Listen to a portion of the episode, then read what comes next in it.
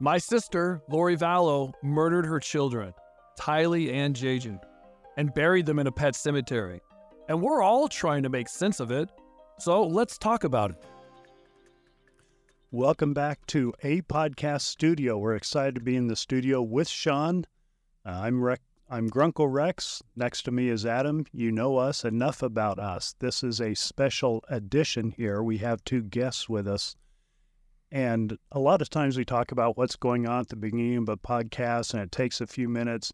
None of that today. Those of you that listened to our live last Saturday know that this is just going to be a great experience today. We have two people from the Other Side Academy.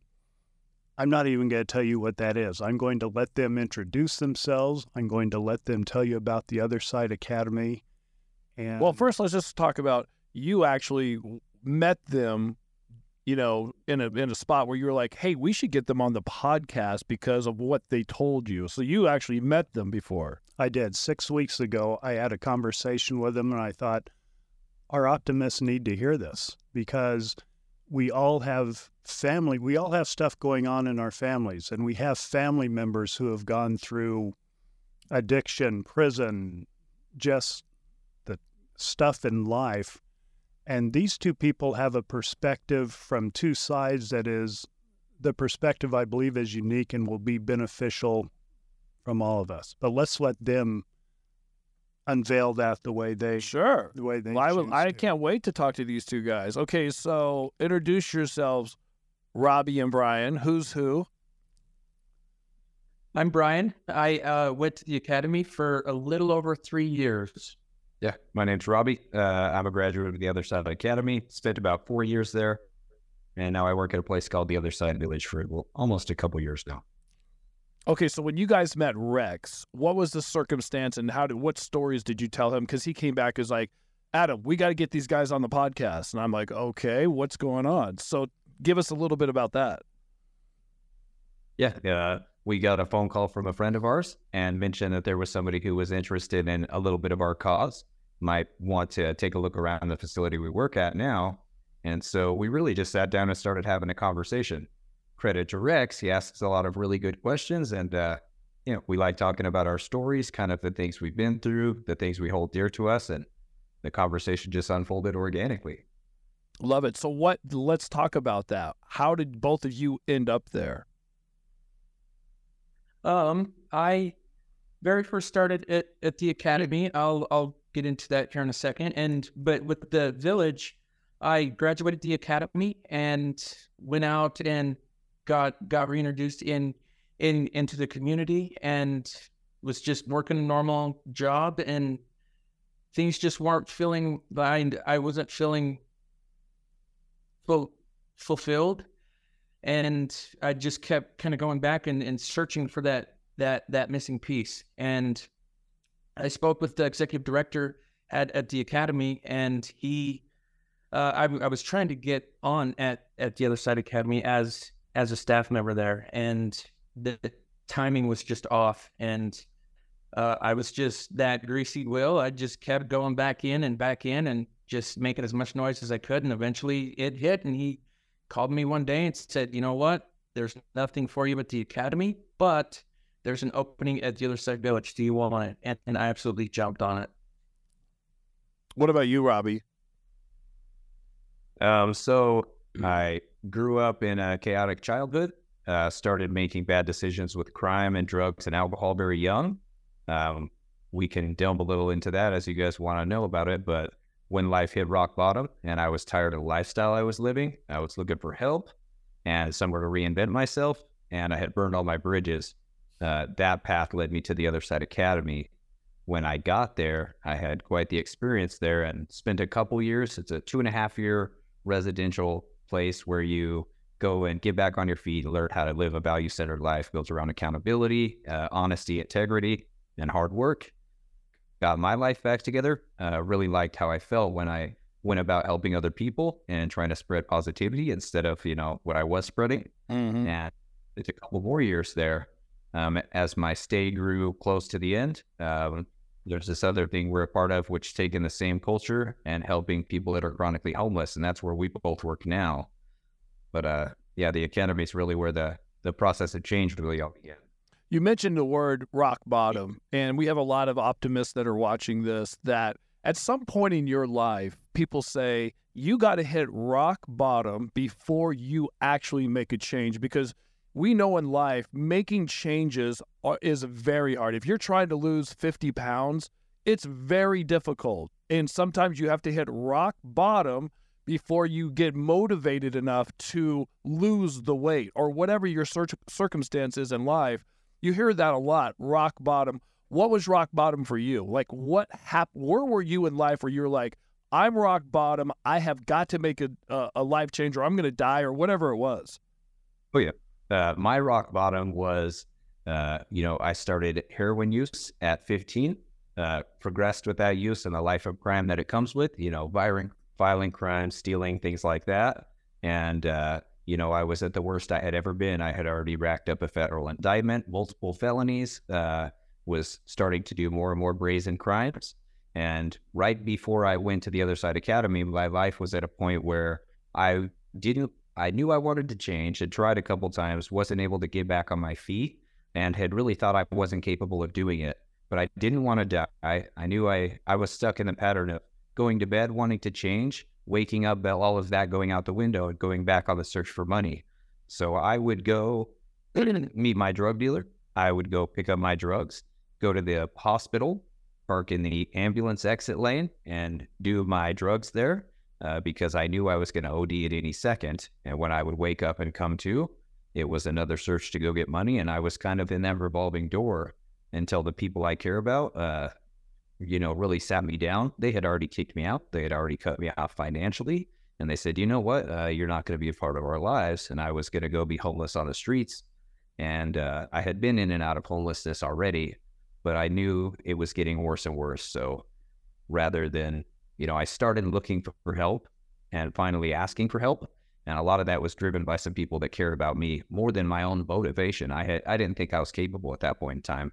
And I started hearing about there's this place you can go that's free and all you got to do is work every day and you change your whole life. I thought, yeah, whatever. Uh, that's not something that exists. I've already tried to change. And I walked into a place where every person I met had a light in their eyes and could tell me a story that I had never heard.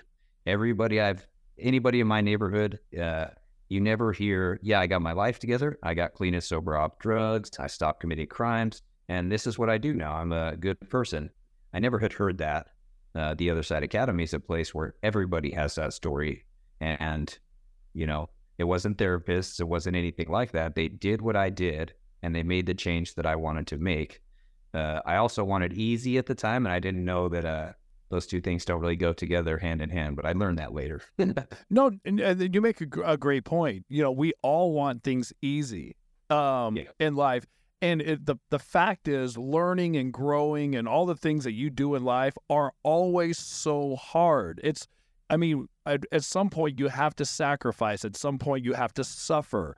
At some point, depending on how what you want to do I think in life we've all been there. You mentioned also your family had cut you off, you know, and I had yeah. talked about my family cutting me off for other reasons. It wasn't it was opposite of yours, but do you blame your family for cutting you off if you were on drugs and and I mean, was it something that they should have done or could they have handled it different? They should have done it sooner. Uh, my family loves me and is compassionate and wants to see the best in me when it got to the point where I was stealing from them, where I was using them, where I was lying to them habitually, um, I didn't get to a place where I was going to change until that bridge was done. When my father, the last conversation we had before I went to the academy was, You're not my son anymore. Wow. And it was a final thing. I didn't think that that was something that could be changed. Um, it is if you're willing to put effort in, but I had to get to a place where I had no money. I had to give my car away. I had to cut ties with everybody that I knew, even the people I thought were healthy for me, because they may have been healthy, but they didn't have boundaries like I needed. And uh, I had to put my life on pause and trade everything that I thought I had valuable, you know, in my life. And uh, I, I, really didn't have a, a concept of what was valuable and what I needed. I thought that I was in the place I was at because for me, and everybody else is done wrong and that's why I'm justified to do the things I'm doing. No accountability, no honesty with myself. And uh yeah, I learned that. Robbie, this is so compelling. Tell us about when you were in that mindset doing drugs with your family. You didn't want to treat your family the way you treated them. How were you treating them and why? You didn't want to treat them that way, but why did you? I was in a place in my life where I was okay with my family uh, suffering a loss or dealing with pain or dealing with uncomfortability so that I didn't have to. You know, I stole from my father, I stole from my mother, I lied to them, and they knew. I thought I was slick, but they knew. Um, and I, yeah, I wasn't in a spot where I was willing to do the hard things to change. I didn't want to do those things with them. Like I would go to bed at night, feel genuine remorse want to change those things. But when you wake up in the morning, um, that all goes out the window and you go to get money. And you, once you have money, you get drugs. It's like you can turn off feeling bad. You can hit an emotional switch where you don't think about anything until you have drugs and money. And then once you get drugs, you get high, and all those emotions are right there waiting for you. And every time you do that, they're waiting for you and they're heavier and they're heavier and they're heavier. And one day, uh, you decide to change something. Robbie, right now, in all of Optimist Town, lights are going on as people mm-hmm. realize family members, they're realizing that um, those characteristics and family members that have been through something yeah. something really bad. They're they're seeing those characteristics maybe for the first time and understanding them. Yeah, Such a compelling it, story it breaks my heart now to look at all the times somebody tried to help me and I took advantage of it. But the giving me money and giving me a place and setting an expectation, them knowing I was breaking it, but still being in a spot where they were going to give and one more time and one more chance. And, uh, you know, at, at some point in time, you have to look at patterns of behavior and you have to see some sort of change before you're willing to give another chance. Okay, why? Well, you know, are you really ready? What why is this going to be different than it was the last 20 times? So, Bryan, when people come in there, um, and you you guys listen to everybody's story, you know a lot of stories of people coming in there. How is it that you hear their story and know that they're going to change, or how do you help them change, or do you think that they're coming in for help and they they expect you to help them change? You know, oftentimes I think back to my change and the stuff that helped me was people that would give me compassionate accountability and you know they would help me feel heard and seen but also i knew i couldn't get away with the stuff that i was used to getting away with like like what robbie touched on the lying the cheating the you know just not not not being the best person that i knew how to be.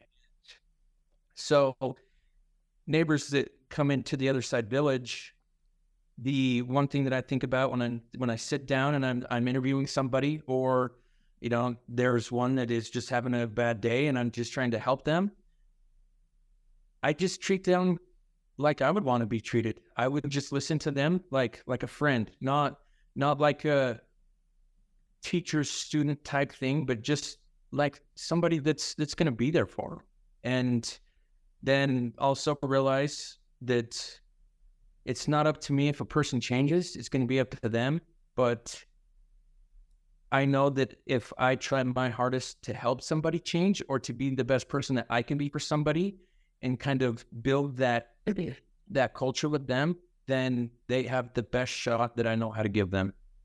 And then I just kind of let the relationship try to try to cultivate and do the rest do you see um, people that come there and their families have cut them off? Do you ever see people stay cut off, or do you see families that mend back together? How do they mend back together if they do? And are people disappointed in themselves if they uh, made their families cut them off because of their actions? Like, what what have you guys seen with that? Um, what we've seen so far is there have been self-amending but there also has been a lot of hesitation. Um, and that's, I mean, rightfully so. Right. Yeah. Rightfully so. I mean, the, our, our population if there's one thing we know how to do, it's it, it's burn people and uh, to lose that trust with the people that love you and that want the best for you. And when they finally get to that point, when they finally hit rock bottom and realize there's nothing more they can do, then it's really hard to kind of turn that whole thing around. But it is possible. Yeah, I, I see a lot of people uh, more often than not. I see the family relationships get mended. Some people, it's uh, they've done more damage, and it takes more time to earn that trust. But like I thought, uh, for the longest time until I saw my family, I thought I was going to need to apologize, and I was going to say the right thing that made it all okay.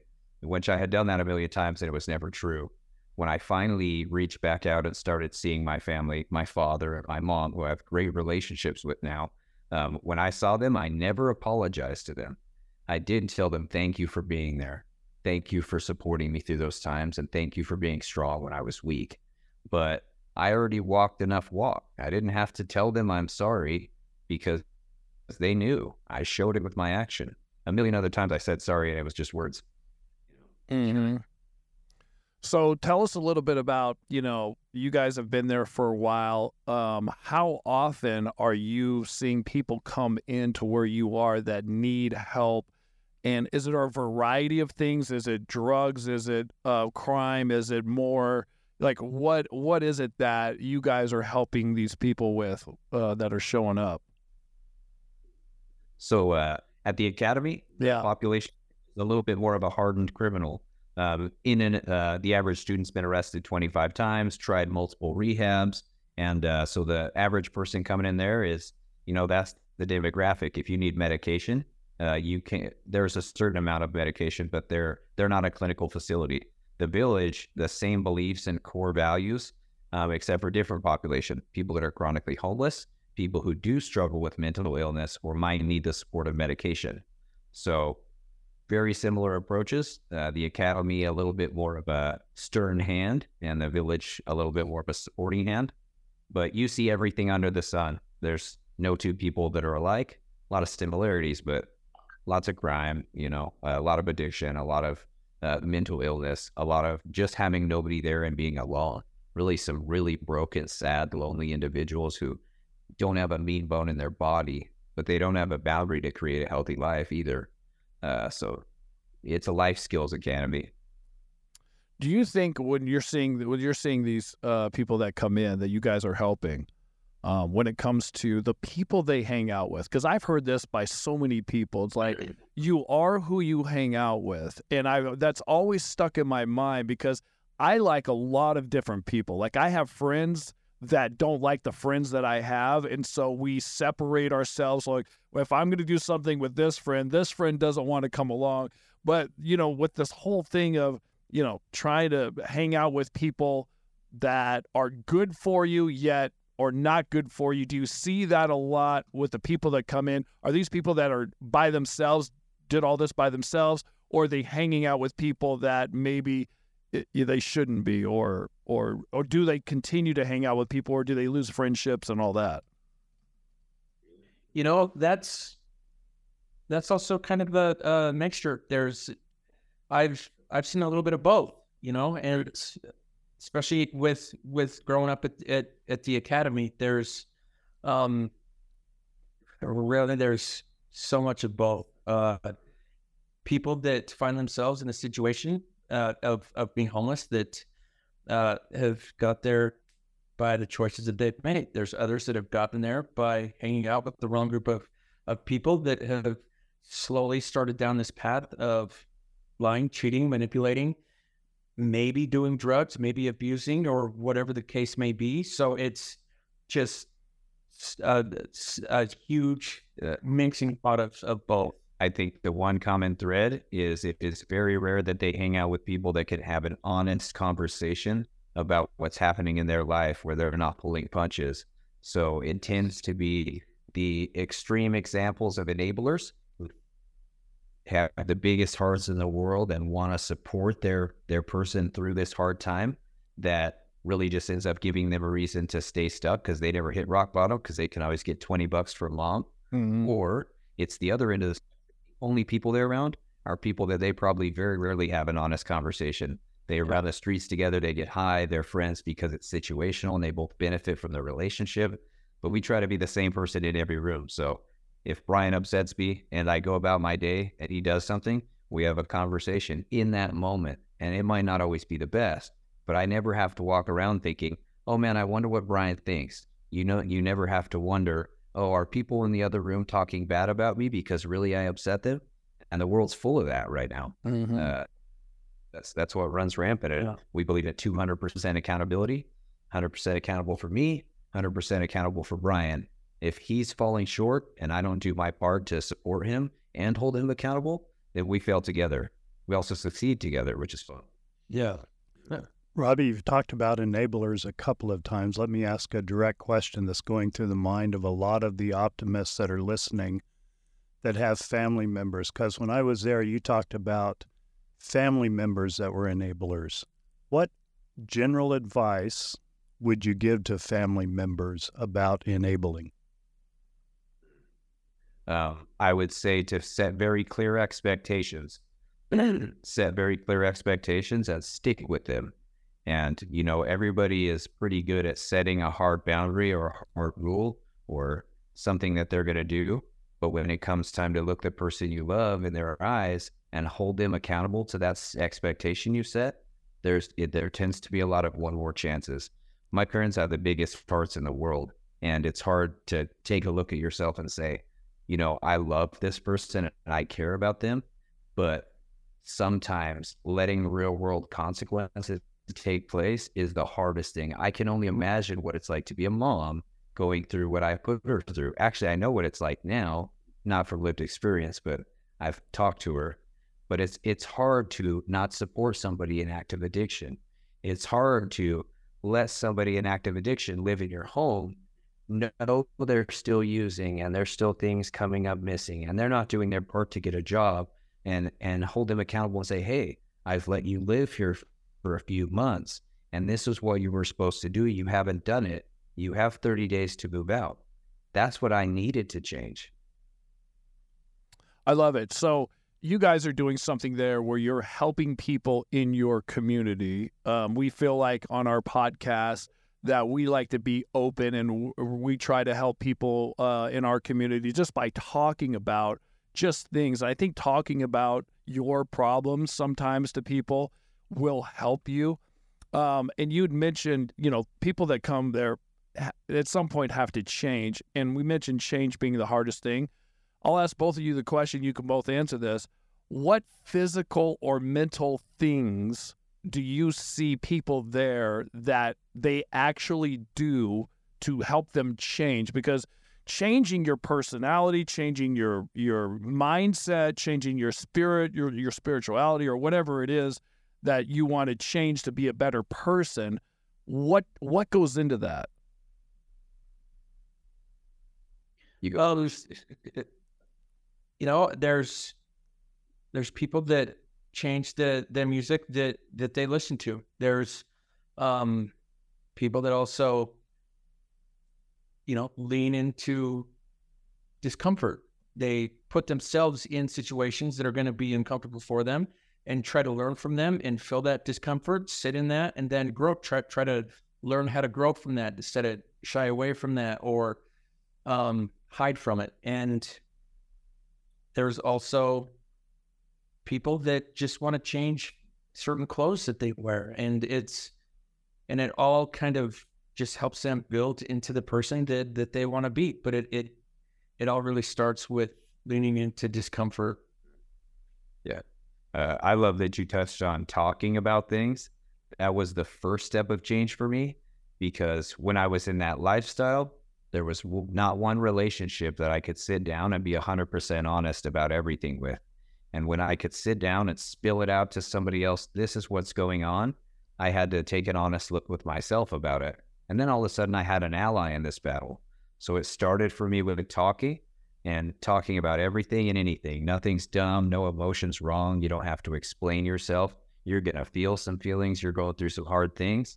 And then the next step of it was realizing that that little voice I had in my head that told me to go do the thing I wanted to do because it's what I wanted, but uh, it was at somebody else's expense, is uh, the worst voice I ever listened to. So I was never happier than when I get off work and I want to go sit on my couch Friday and be lazy. But I know there's somebody in my neighborhood who I haven't sat down and said, Hey, man, how are you doing? What's going on in your life? And if you can push yourself in those little moments, it builds up to changing your life. Everybody thinks one epiphany thing comes and it's the change of life. That big thing happened. It's not. It's a whole bunch of little tiny things. Doing your own dish, putting your dish away, having a conversation, vulnerable about things. Uh, it's a bunch of little things that adds up.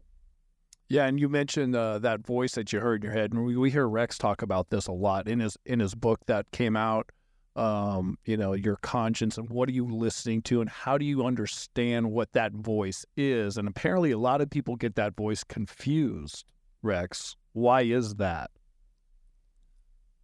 I don't know that they get it confused. I believe they, when you sit down and look back on it and you're only talking to yourself, you know which voice that is. You know that's a voice that's causing you to be a higher self than you are or a lower self I don't I don't know that there's that much confusion when you're just talking with yourself. Um, yeah, I, I, I, get that. When you're when you're you're thinking about, you know, you, you said you go with your ego, what you want at that time, your lust, your whatever it is. You you know, we all are guilty of you know wanting things you know like that. But like we said, discipline and being in uncomfortable situations. There's a guy, and this may help our our our um, optimist out there uh, that I was listening to a podcast, and this guy was he's uh he's a, a guru with people and helping them change. And he his approach is what you guys said. Doing things that are uncomfortable a lot of times. So in the morning he gets up and he takes a freezing cold shower. Why? Because it's uncomfortable. And then he grabs some weights and he walks to work wherever he goes and he carries these dumbbells with him. Why?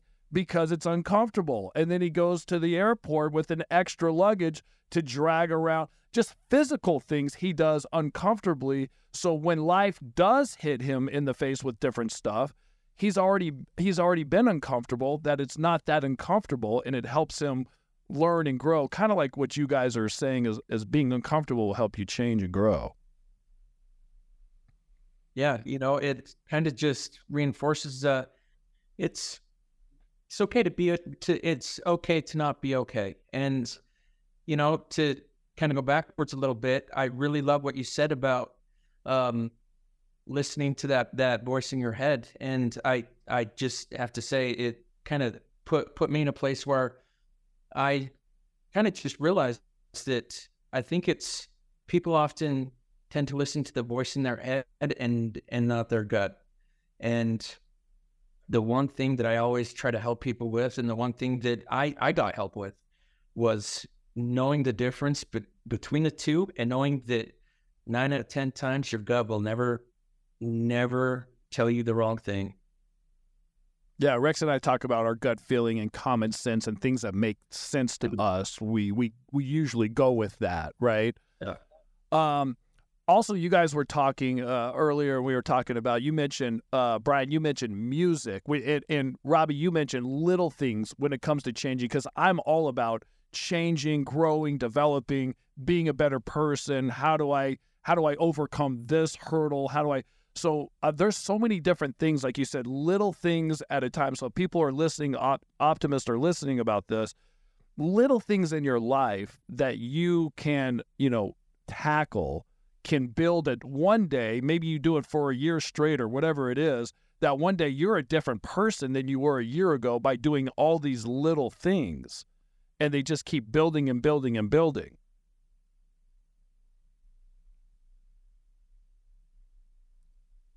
I think we lost them.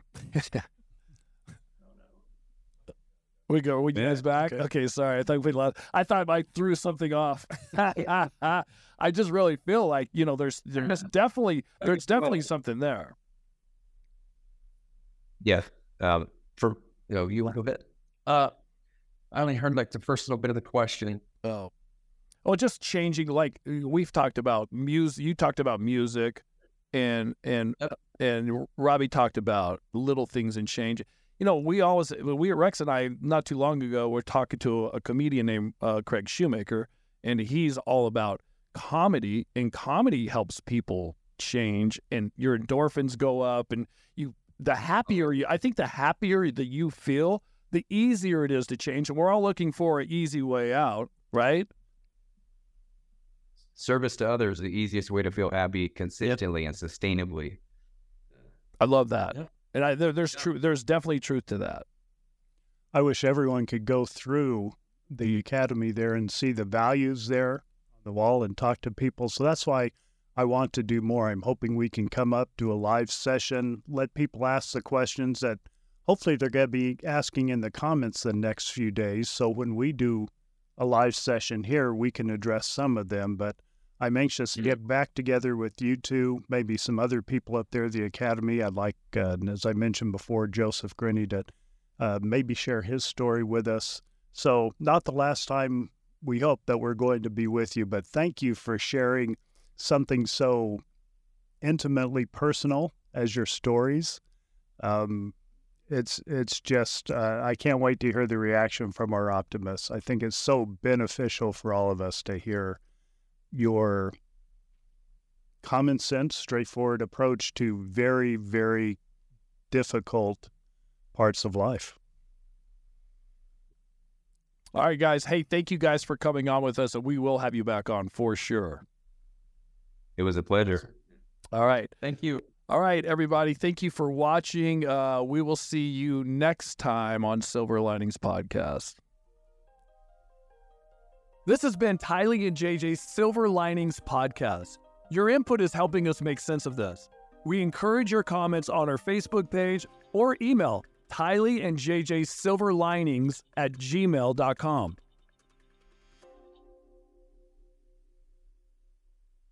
This has been a production from a podcast studio.